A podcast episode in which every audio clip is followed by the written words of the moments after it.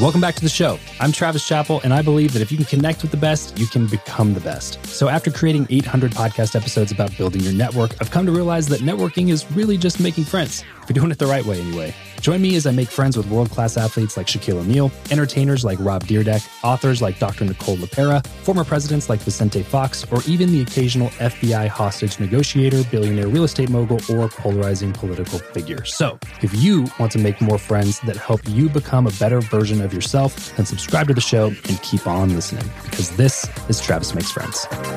All right, what's going on, everybody? Welcome back to another episode of the Travis Makes Friends podcast. It's a little noisier than typically than, than it is uh, when we typically do these because we're actually doing this live from SubSummit. I've never done this before. Yeah, it's uh, it's a it's a new one for me. Well, hey, this is first time for everything, so we're gonna we're gonna knock it out of the park and make it happen anyway. Um, I, I, here's what I'm gonna do differently on this episode than what we typically do.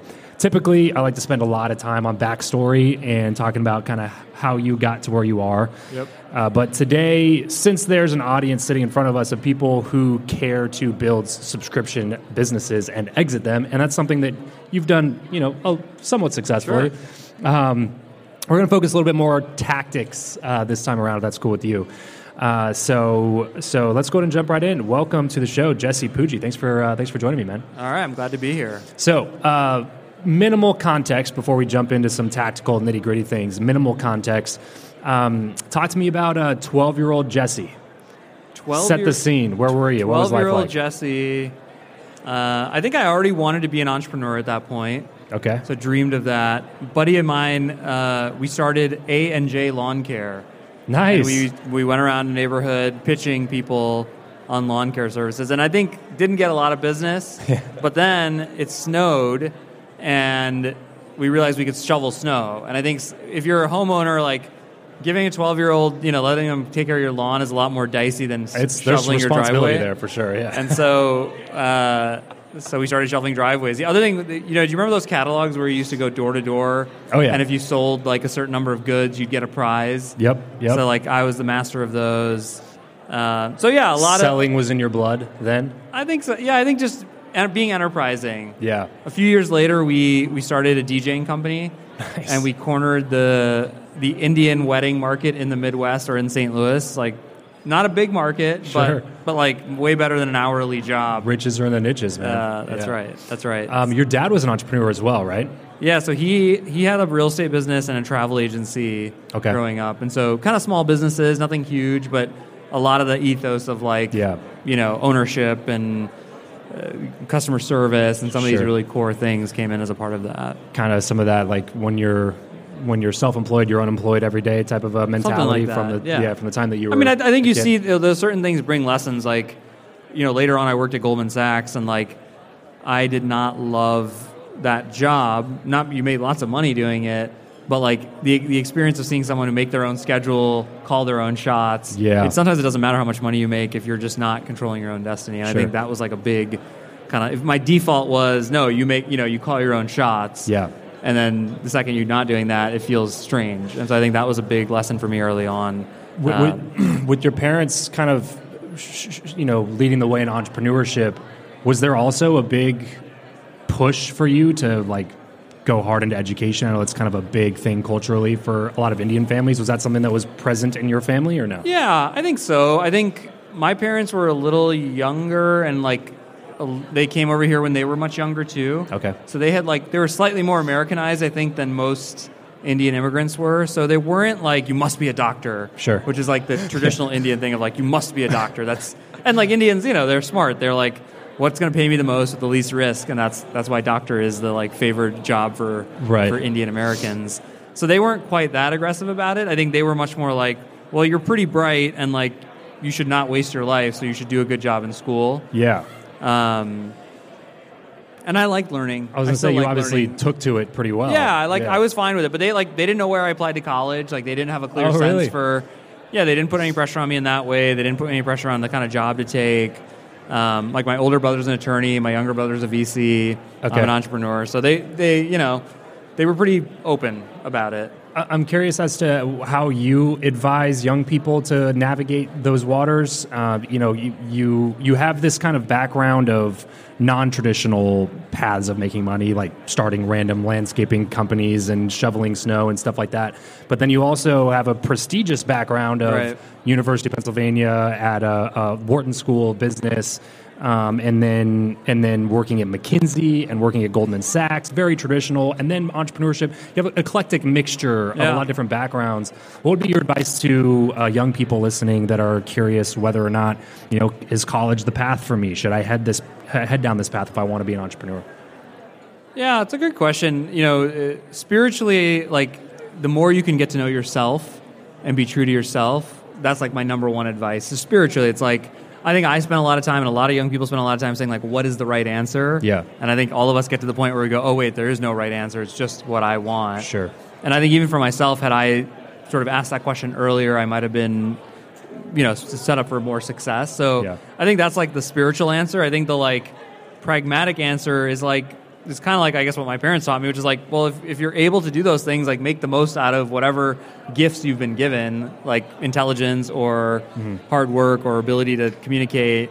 Make the most out of those gifts, and like I, you know, a lot of my career path is funny because people talk about entrepreneurship being this big risk, but because of the college I went to and because of those jobs, like I almost had no risk when I went to start a venture. Hmm. What do you mean by that? I just my worst case was I'd land on a very soft, you know, Oh, gotcha, mattress gotcha. Yeah. of fancy job where you Yeah. make a lot of money. Become And a so- consultant at McKinsey and or whatever, yeah, right? Something along that. Lo- and so I think I always tell people like, if you're sure you want to do it, like if it's the thing that you're super super passionate and your your insides are singing about it, then yeah, like drop out of college or don't even take a job. I'm like, but if you just want to be an entrepreneur one day, which is sort of for me, I didn't have a passion for any like. I had a passion for business entrepreneurship, but not a particular idea. I'm like, Yeah, yeah, yeah. you might as well get some experience under your belt, and then you're you know you're going to de-risk it for yourself, Sure. and and have the ability to to to do it. But I think there are some people who are like wired. I mean, you know, the Michael Rubin is the founder of um, uh, Fanatics. Mm-hmm, Like he's famously like failed out of Villanova, whatever, and he's like a multi-billionaire. Like so, Sure. everyone has their own wiring, and I think like again, getting to know your own wiring as soon as you can. And then trying to let that guide you as much as you possibly can. So, at what point did you have the passion for the idea that got you to stop being down I never the did. I mean, I traditional never- path or whatever? Well, I, I think there's two types of entrepreneurs. I think there's entrepreneurs who have an idea they want to see in the world, and they're just going to relentlessly chase that. And then there's people who just love the idea of kind of like running their own thing and being their own boss and having an entrepreneur. And I mean, there's some overlap between those two, but I'm definitely more the second, Hmm. like more passionate about entrepreneurship for entrepreneurship's sake versus any one idea. Um, the other thing I would say though is like even in my my path, I viewed the fancy jobs at McKinsey and Goldman as uh, as detours. Oh, really? Like when I left college, I said, I think I want to be an entrepreneur, but everyone says these are the best companies in the world to work for. Shouldn't I go see what they're all about? And what I told myself, and I actually wrote it down, was if I'm in the top 5% and I love them, I will make those my life. Like those will become my career. So those, my bar was super high. Had Hmm. Yeah. to be in the top 5% and I had to love them. And I think I was, I don't know, probably in the top 25%. I liked them, but that the bar, it wasn't high enough. Sure. So that's when I said, okay, I did this for four years. My worst case is I'll go to business school or land a similar job now. Let me go try to start my own company. Um, and that was in 2010. It was also the middle of financial crisis, which was like a great time to take a big risk because the world was, you know, Sure. Un- uncertain anyway. uncertain and Yeah. there was an opportunity cost maybe that there, there are at other times. Right, right. So, what was the first company? First company was Ampush. It was the first one. Okay. Yeah. I mean, yeah, first real company. And Ampush itself went through multiple iterations, but we were 25, 26 years old. You know, someone said, we're like, okay, we want to start something. We want it to be profitable from early on. What should we do? And someone was like, you know, you should go look at digital marketing. And this was like, there was no Facebook, there was Google ads, there was some display, there was affiliate. And someone described it as this, or I don't know if we coined this term, but we started calling it the spinal cord of the internet I was going to ask about that. Yeah. right? And so like if you're TikTok or Facebook or Google, you make all your money from digital marketing, and if you're all the subscription merchants here, you get all your customers from digital marketing. And so there's this element of like, wow, if we learn this, that we'll learn everything. We'll like know the whole internet basically. And Yeah. so we got really excited about that. It's we were numbery people, so it was numbery, and we liked that. And we said, well, hold on, we don't know anyone. We're 26, we have no relationships. They're like, well, there's this part of marketing called performance marketing, and they'll just try you. Yeah. And they just give you a shot whether or not you want to go performance marketing. And similar to this conference, we went to this conference called LeadsCon, and I remember very distinctly, like, we met this guy who's Pakistani. His name is Al Ahmed. He was the VP of marketing at Kaplan University who was looking for leads for interested students. Hmm. And we kind of gave him our pitch. We said, We're really smart, we'll work really hard. And he, he's just like looked at us, he's like, Well, you're brown, I'm brown. Like, I'll give you guys a shot. like, that was literally how we got our first piece of business. So he, he gave us a test budget of $100,000. So $50 a lead and 2,000 leads. And he's like, and if you can produce that, I'll buy them from you. Wow. And so we're like, okay, well, we're in business, and we probably got a few other That's a schools. solid at test budget. Yeah, I mean, those they were huge at that time. Those universities were spending tons of money. So we had, I think, we came home from that conference with three or four hundred thousand of like budget. Yeah, play money. But we had to, well, we had to go get the leads. They pay us fifty dollars a lead, and so we, you know, learn AdWords and we light up our first campaigns. We spend ten thousand dollars in the course of like four days, and the leads are costing us thousand dollars, Oh my gosh. and we're getting paid fifty dollars. That's less than ideal, yeah, I would say. And so we're like, holy shit. So you may as well just quit, throw in the towel. I right? mean, it was like, you know, I, I tell the story like my face turned flush, the floor fell out from underneath me, and I was like, fuck, what did I do? And my dad, who was an entrepreneur his whole life, but he like saw how much money people made at Goldman Sachs, like he didn't understand why, like for him, entrepreneurship wasn't really a choice. oh, You know, gotcha. It was like, It was like what you did because you couldn't get a job. yeah, you know, immigrant. He's like, I'm going to be an entrepreneur. For me, he's like, why would you choose this hmm. life? This makes no sense. And so then he's like, you know, cross question, like, you know, he's like, why are you, why did you leave your job at Goldman Sachs? You didn't know anything about this, and now you're losing money hand over fist. What's wrong with you? Like, he was, he did not get it. He was, he was perturbed by the whole situation, and you know, we started grinding to just figure it out. We tried all our, we started throwing our creative ideas out the window. We started copying competitors, like Did, anything. did we you stick do. to the one platform the whole time, like just Google Display? Well, we Google stuck with Google because that was the only platform there was. Yeah. it was 2010, right? And This is pre Facebook ads. well, it was this was a summer Facebook launch, which is sort of the cool arc of our story, right? Yeah. Which we we grinded on Google until you know the CPA went to 500, then it went back to 700, then it went to 200, then it went to like, and finally, I think the, it was a week of my birthday, like last week, 13 years ago. Where we had like our first profitable week, and it was like five or ten percent margins. It wasn't good margins. yeah. And then June of 2010, Facebook launched their self-serve ad platform. And so honestly, it wasn't going that well in Google. And so we're like, well, let's try this Facebook thing. And we actually ported over the likes and interests from Google. Oh, okay. So it was like, you know, substitute teacher and math teacher. And we made these little ads and you could micro target on Facebook at that time. And we were like, sick of being a sub, like get a master's in teaching. Or hey, math teacher, you want to get a raise? Like go get your master's in teaching from Kaplan. And what was a 10% margin on Google or 5% margin on Google was a 75% margin on Facebook. The oh leads Oh were costing us 10 bucks. And then we were just like, oh my God. Like, it was like, you know, the, That was the scene in Beverly rush. Hillbillies Yeah. where they like shoot the ground and they strike oil Right. and they're like, oh my God. Yeah. And then we just said, how do we get, you know, and so that's when we just, you know, we really, we really started spending a lot of money and time on Facebook. Facebook was totally manual at that time. It was the right rail on the desktop. There was no mobile, there was no feed. And about nine months later, we got a call from Facebook. And they said, Who the hell are you guys? You're one of our top 100 global advertisers.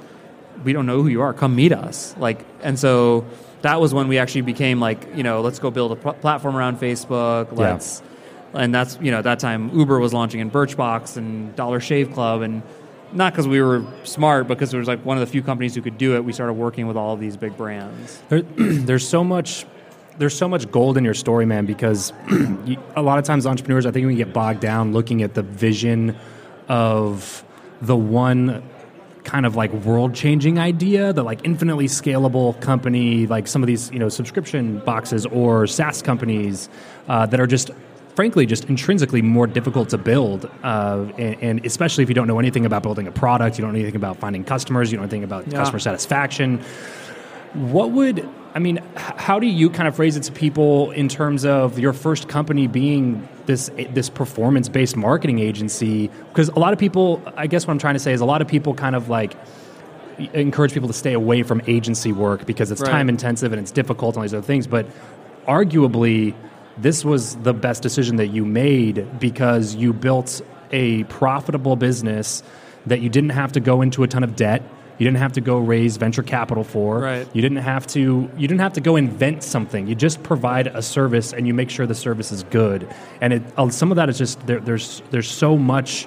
Uh, it, it's just so much simpler. Right, To, to do right. it that way, and then you're able to take that skill set that you built, putting together this doing this agency work, Yep. and use it for several other Yeah. you know startups and different companies you've had it. Yeah, I, I think one of the myths of entrepreneurship is come up with idea. If idea works, you become rich, Yeah. and then you retire. They look at it like it's like, it's like the lottery. And yeah, and that's how most people think of starting a business or entrepreneurship. Yeah. And I actually think there's much more of a career path to entrepreneurship than people appreciate and realize. And what that means is like maybe that career path is, you know, be one of the first members of a team for someone doing a venture backed startup if that's what you want to do one day and see how they do it and then then yourself try to start one. You know, or it's like, yeah, start a business. You know, it's funny that people again poo poo like you're saying agencies or businesses that aren't scalable. But like for any individual, a business that's doing five million in sales, even three million in sales, is completely life changing. Oh yeah. J- And- just the fact that you don't have a boss telling you what to do. I mean, some yeah, people but any, like- I mean, those numbers get can get big pretty fast. For what's Yeah. a small business can be a very big human, you know, outcome. yeah. And so I think I think it's worth thinking about like where do I start? Okay, what's to your point? We definitely did the calculus of is this a like easier to execute idea? Mm-hmm. And it was part of our thesis in starting the business was like we didn't want to put ourselves in a binary outcome of either we raise money and it's successful and we or we fail. Right. And we have to go back We're, and get we're leaving our fate in the hands we of the pur- venture capitalists. We yeah. purposely chose something that we thought would be easier to get our, you know, get going. And then you get better a little bit every single day, and you, you learn a lot. But yeah, I think I think there can be a, your first venture can be modest and small, and exit. And you know, it's funny. Even guys like Elon Musk, people worship Elon Musk. His first company was an ad tech, like a marketing, advertising tech business. Like he Yeah. he had an ad network for classified business. Uh, like, and he even had one before that, and then he started like PayPal, and then and then even PayPal is kind of like, you know, it's not the same thing as Tesla or SpaceX. Yeah, these hyper ambitious things. So I think there's definitely much more of a career path where you can you can get something going, get some experience, you build some contacts, you have an exit, you make a little bit of money. Then you're like, all right, now what? Now let me let me step up a level and let me Yeah. try something a little bit different, and you can kind of keep going. And and again, in Elon Musk's case, you get as ambitious as you can imagine. This episode of the show is brought to you by Indeed. We are driven by the search for better. But when it comes to hiring, the best way to search for a candidate is not to search at all, it's to match and match with Indeed. If you need to hire, you need this platform, guys. I'm telling you, Indeed is your matching and hiring platform with over 350 million global monthly visitors, according to Indeed data, and a matching engine that helps you find quality candidates fast. Ditch the busy work and use Indeed for scheduling, screening, and messaging candidates so you can connect with those people even faster. And it doesn't just help you hire faster. In fact, 93% of employers agree that Indeed delivers the highest quality matches compared to other job sites, according to a recent Indeed survey. And look, guys, one of the things that I wish I would have used Indeed for is this matching service. You can search and search and search and search and search all day long, but to actually be presented with quality candidates like like like hiring a a recruiter for you that's presenting people that has actually done the work to vet them and uh, bring quality people in front of you that work by itself is uh, the fact that it's done by a software instead of like a team of high quality recruiters is is pretty insane. So they leverage over 140 million qualifications and preferences every single day, which is why Indeed's matching engine is the best one that you can use. It's constantly learning from your own preferences. So the more you use it, the better it gets at doing the job for you. Join more than three and a half million businesses worldwide that use Indeed to hire talent fast. And listeners of this show will get a $75 sponsored job credit to get your jobs more visibility over at indeed.com slash Travis. Just go to indeed.com slash Travis right now and support this show by saying you heard about Indeed here on the podcast. Indeed.com slash Travis. Terms and conditions apply. If you need to hire, you need Indeed. Yeah, it feels like it feels like you're you're choosing to drink out of a smaller spigot at Mm-hmm. first. Instead, like if you jump into building a SaaS or something like that, it just there's so many skills to learn. You have to Yeah. learn hiring and firing and people. And then you have to learn marketing and customer acquisition and sales. And then you have to learn customer experience and product development Totally. and all this. And it's just like if you bombard yourself with all this information when you don't have any experience to fall back on or anything like that, I mean, that's that's why there's such a high attrition rate. Whereas Yeah. if you can start with something like this, it's it's it's a prove it's a proven model. It, Yeah. there- you're not reinventing the wheel. You're just providing a service for, service for somebody else, and you learn through that how to maybe manage a team effectively, how to hire your first few people. You learn a little bit about customer acquisition, both in your client, your current client acquisition for yourself, and in uh, the work that you're doing for the client. Or you're building a skill set that can actually translate to a company that you want to build in the future. You get a little bit of seed money from that venture. You sell it, or it's just profitably running, and you take profit distributions. And I, I, there's, I just think Yeah, it is I so think- underrated. There's so many pieces to it. You know, starting a business is so hard. yeah. It's so hard. And so, like, if you can find ways to make it easier for yourself, that's awesome. Yeah. Like, why not? I think also, just like anything that's really hard, the more you do it, the more experience you get, and it actually does become easier with time.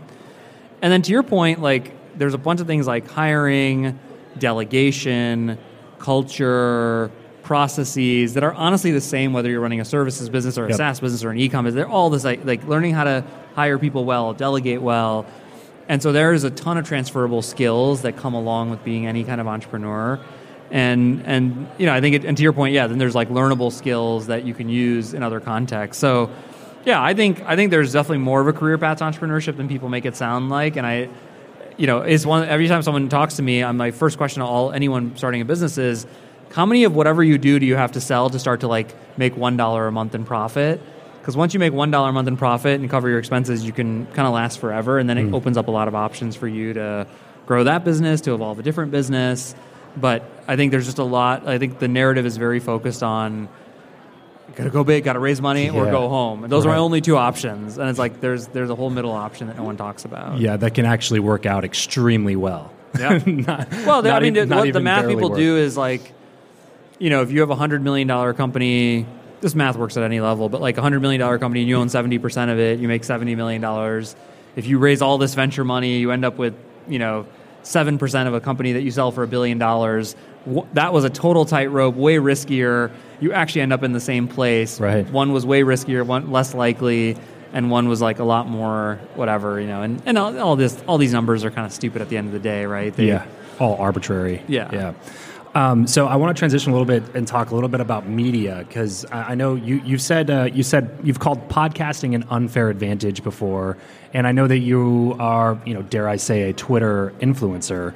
Um, you've been uh, writing really really good stuff over there, building and accumulating a solid community of people who follow the things Yeah. that you write. And uh, and and I and I've seen you on Twitter uh, talk about the transition into focusing on really becoming yourself a media company Mm-hmm. by yourself and then using that maybe as a distribution platform for like the companies that you're working on Yep. how do you view uh, i guess the marriage that's happening today because of podcasting social media all these other landscapes the marriage of personal media and entrepreneurship how do you how do you view those things Yeah, you know it's funny the the Twitter content podcasting stuff is probably the first thing I've ever done in my recent life that I didn't actually have a plan or a strategy for it. Hmm. Like typically when I start a business I'm like numbers, metrics, how are we going to grow this? And this one for me was very spiritual because I spent a lot of time like I love helping other people learn and grow. Like if you talk to any of my friends, they'll go, Jesse's the guy you call when you need career advice. He's the guy when you want to get sort of like perspective on something. And so a lot of the idea behind that was how can I bring that to more people? Hmm. And I think like even the first time, you know, 5,000 followers and people sending you messages going, wow, that thing you wrote was really helpful. Like it was, it was very, very much filled my cup. Yeah. And so, and, and I think I start there because as you can imagine, I get lots of friends and other entrepreneurs going, "Oh my God, how did you do that? oh, I want to start doing that too." And the first thing I tell all of them is like, if you're not genuinely enjoying it just for what So it true. is, yeah it, you just won't, you won't be able to last. you have a disadvantage you just won't do it. Like the reality Yeah. is, you won't do it because Right. it does require a lot of work and it does require a lot of perspective and thinking and focus and all that stuff. And so that for me is like the the main driver, honestly. And then and so everything else has been gravy, but there's been a lot of gravy, right? I, I think like you know, Growth Assistant, one of the businesses we launched, has gotten seventy percent of its leads from Twitter. Wow. Um, you know, so we've seen a lot of commercial organic. value. I've seen a lot of recruiting value in attracting talent. That's huge. Um, which is huge. And so, you know, and then the third one is just like capital in both directions. I think like people wanting to be invest in their companies or people wanting to invest in what I'm doing. Yeah. Um, and so I think it's great. I think again, I, I think the number one thing is like, does it actually fill your cup? And I think for a lot of people, it just doesn't, or it's Sure. like annoying and whatever. I think the other thing I always tell people is like, I, I'm, you know, people have done this, but I'm not a huge fan of the like professional content creator influencer. Uh, I mean, I, I built a business for 10 years before I ever wrote anything on Twitter. Yeah. Right. And I think there's plenty of people who have grown big followings who don't have that experience. But to me, like, it, it's just a little strange for someone who's not that experienced to be out there sharing platitudes. yeah. Or yeah. It's a little hollow. Distributing thought leadership. yeah, like- exactly. Yeah. Most of my knowledge just comes from like dumb shit I did. Yeah, sure. so but that's what makes that's it valuable. valuable. Yeah, right, exactly. exactly. Uh, there, there's uh, there's so much talk, you know, because I, I live a lot in the content world. I do a lot of podcasting things, and my software company's in the podcasting space.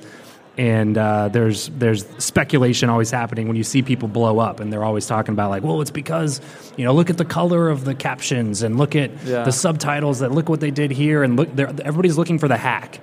And it was like at the end of the day, there, there's this guy that I don't know if you, you know uh, Alex Hormozi but he's kind of blown up recently in the in the entrepreneurship space, and everybody's kind of mirroring what he was doing, and uh, and and trying to kind of growth hack the stuff that was working for him.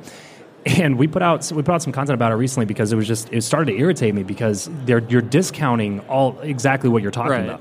You're discounting all of the years of hard work that he put in. Like maybe it's the fact that he wrote of like he spent hundreds of hours writing a best-selling book that went viral, sold Right. over 100,000 copies.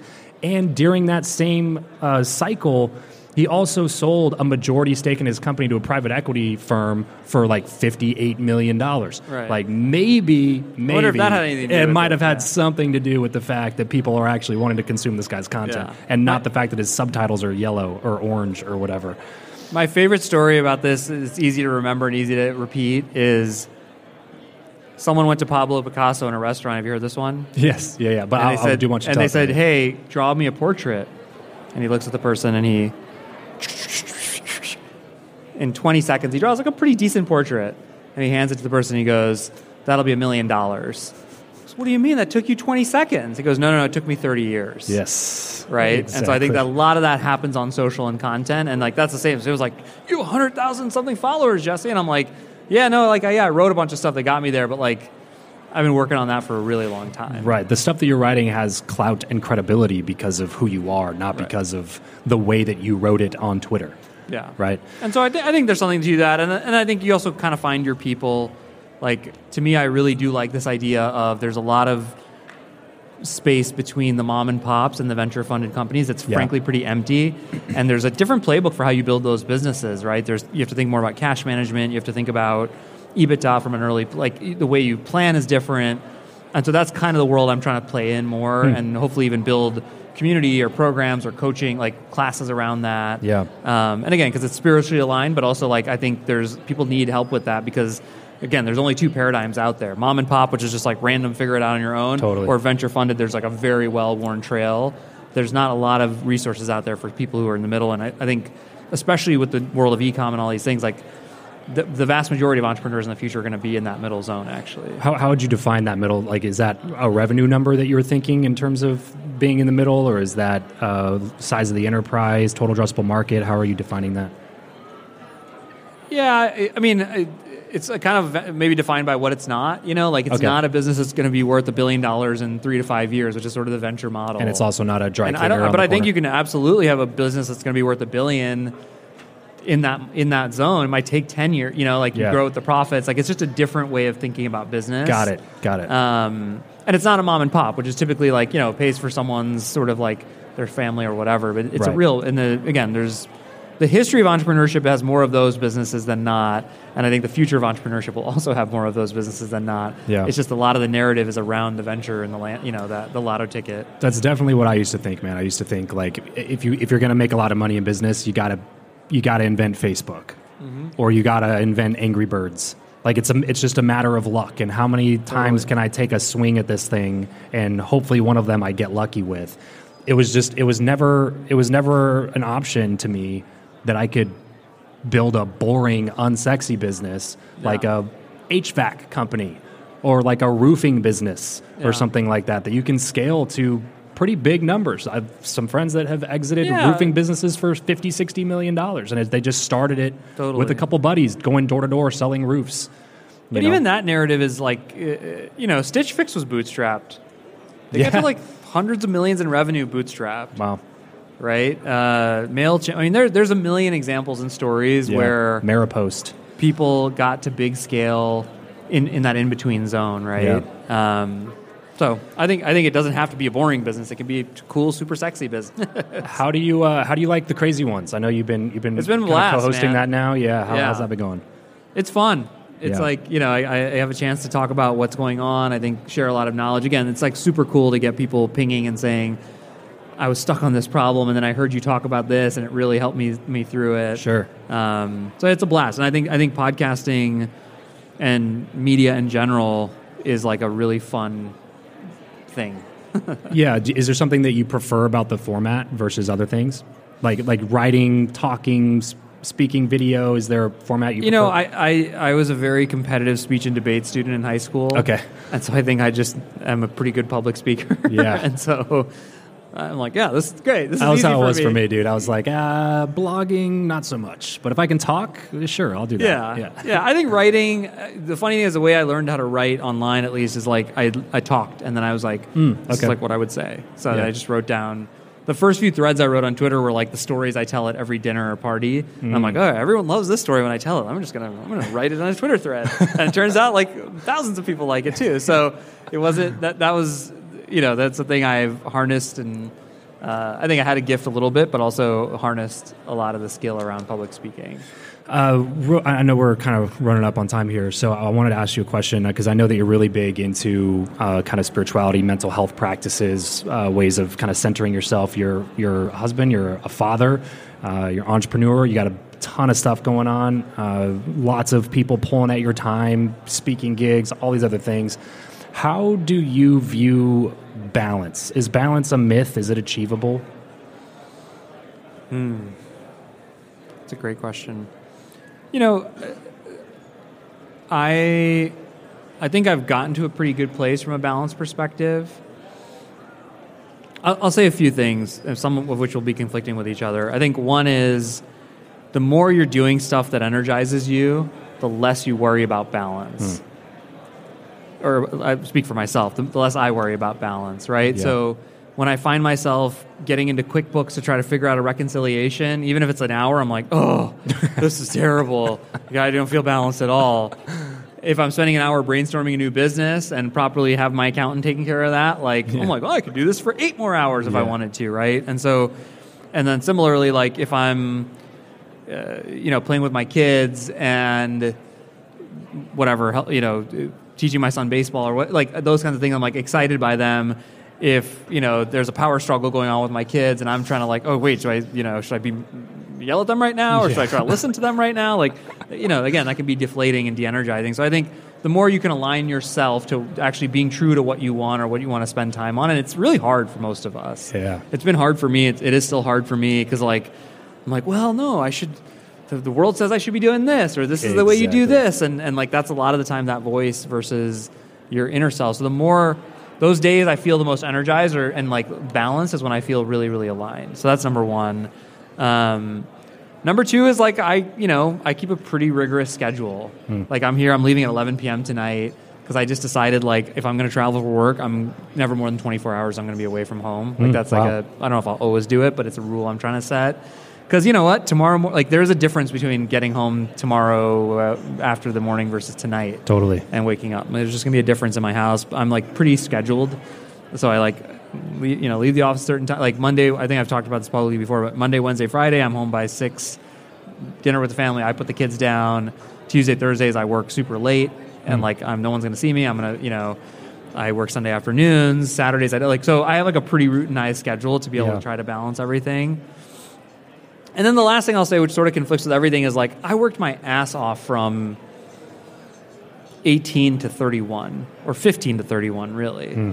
Studying to get into a good college, working at a really hard college. Like in, in at Penn, at Wharton, every class is curved. So only the top 20% get A's. Hmm. So they do that in like law school and shit, but the people are older in law, you're like 18 years old and they're like, guess what? If you're, they, and every exam is, is like the average mean on an exam is 55. So if you get like a 65 on an exam, you get an A. And the reason for that is because these are all the nerdy kids who are getting 95s on every test in every high school in America going to a college, and all of a sudden it's like, nope, we can't Yeah. give you easy tests because you guys will all crush them. And so, like, college was hard. Like, most people are like, college, party. And I'm like, no, that's not college for me. My college was hard.